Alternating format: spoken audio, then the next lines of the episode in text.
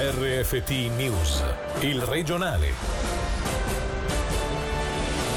Vignasca, Foletti, Gobbi e Pantani, la Lega si riorganizza ai vertici e per rilanciarsi cara il poker, colpo di spugna al sistema dei colonnelli. Scuse puntuali delle FFS, mea culpa sugli errori nella gestione sfociati in ritardi e disagi ai passeggeri. Meno compiti a casa a fronte di una tabella oraria più pesante, gli studenti si ribellano contro il nuovo piano liceale del cantone.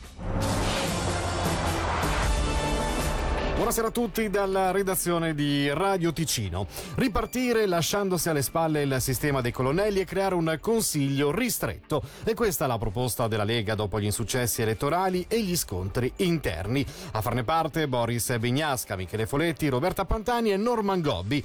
Alla rivoluzione in via Monteboglia dedicheremo il radiogrammi di stasera insieme a Boris, figlio del fondatore Giuliano, il nano Bignasca, e a Marco Borradori, intervistati da Davide Rotondo. Credo che in campo evidentemente si mettano dei presupposti, quindi il primo presupposto sia quello di avere del tempo libero da dedicare alla causa evidentemente pro bono, poi c'è tutta una questione di equilibrio, diciamo così, tra chi ha incarichi istituzionali a livello cantonale, chi magari come me più su posizioni definite barricadere, ecco, c'è stata un po' una scelta a livello di equilibrio e di rappresentanza sia regionale sia di area, ci è sembrato che queste 3-4 persone fossero rappresentative. Credo che in questo momento momento servano delle persone giovani come può essere Boris Bignasca che quindi in questo processo di, di, crescita crescerà anche lui. Credo che sia la persona giusta da affiancare a persone un pochino più esperte. Probabilmente poi con il tempo eh, si renderà necessario magari una conduzione, non dico più verticistica, ma una o due persone.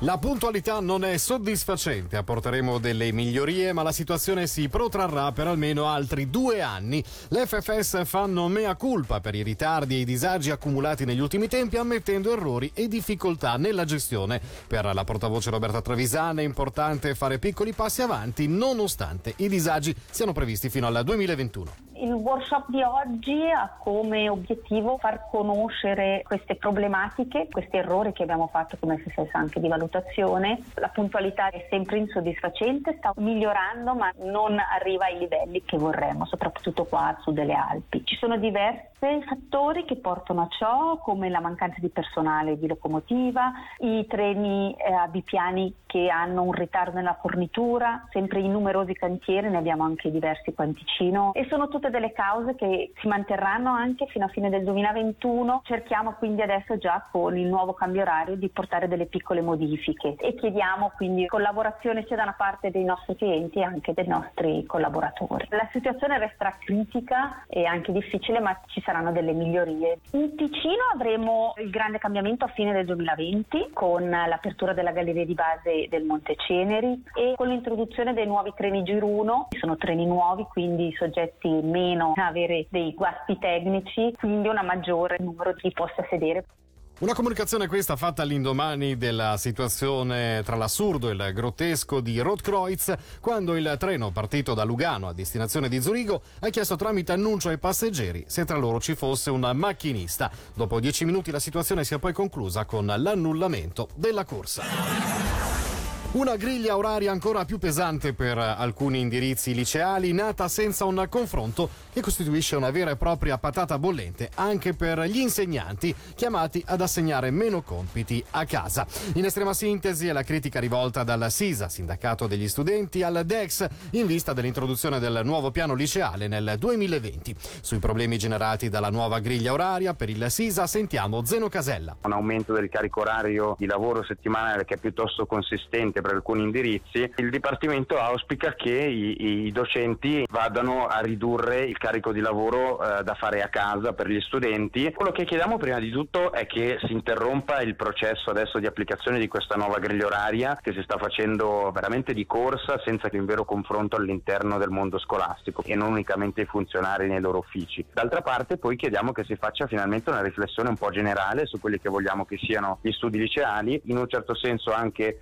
ammorbiditi, nel senso che oggi sono degli studi anche molto impegnativi, i problemi di stress e eh, di ansia anche tra i giovani sono ben noti e sono in crescita da diversi anni e d'altra parte che il liceo torni ad essere una scuola generalista che si vada a formare dei cittadini a 360 gradi e non unicamente dei lavoratori che svolgono bene le proprie funzioni sul mercato del lavoro.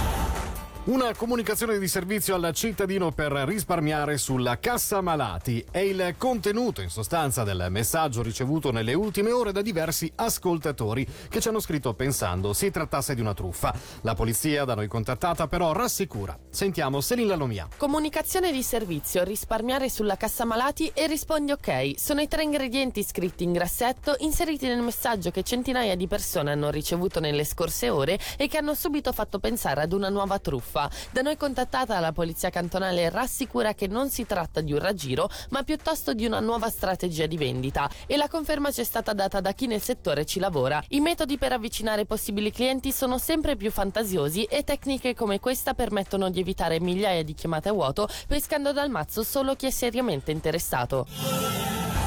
Inizio settimana sulle strade ticinesi caratterizzato dai rallentamenti. L'autostrada tra Mendrisio e Bissone è rimasta bloccata per tre ore a causa di un incidente, così come la cantonale fino a Capolago. Alessio Fonflue. La circolazione sulla A2 in direzione nord tra Mendrisio e Bissone ha subito forti disagi a partire dalle 6 di questa mattina fino alle 9 a causa di un incidente sulla 2 in territorio di Milano sommato all'afflusso di veicoli che hanno generato attese di 30 minuti. Il sinistro accaduto alle 6.15 che ha visto coinvolto un motociclista ha reso necessaria la chiusura di una corsia della 2 per permettere ai soccorritori di prestare le prime cure. Anche la cantonale presa d'assalto dagli automobilisti ha registrato code fino a Capolago.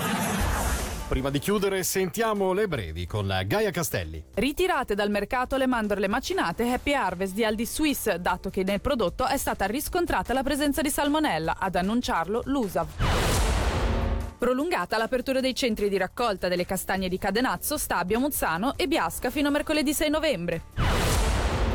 Presa in corso in un'ex osteria di Somazzo perché alla RSI torna la commedia dialettale la sera di San Silvestro. Il 31 dicembre andrà in onda una pièce interpretata fra gli altri da Ior Milano e Flavio Sala.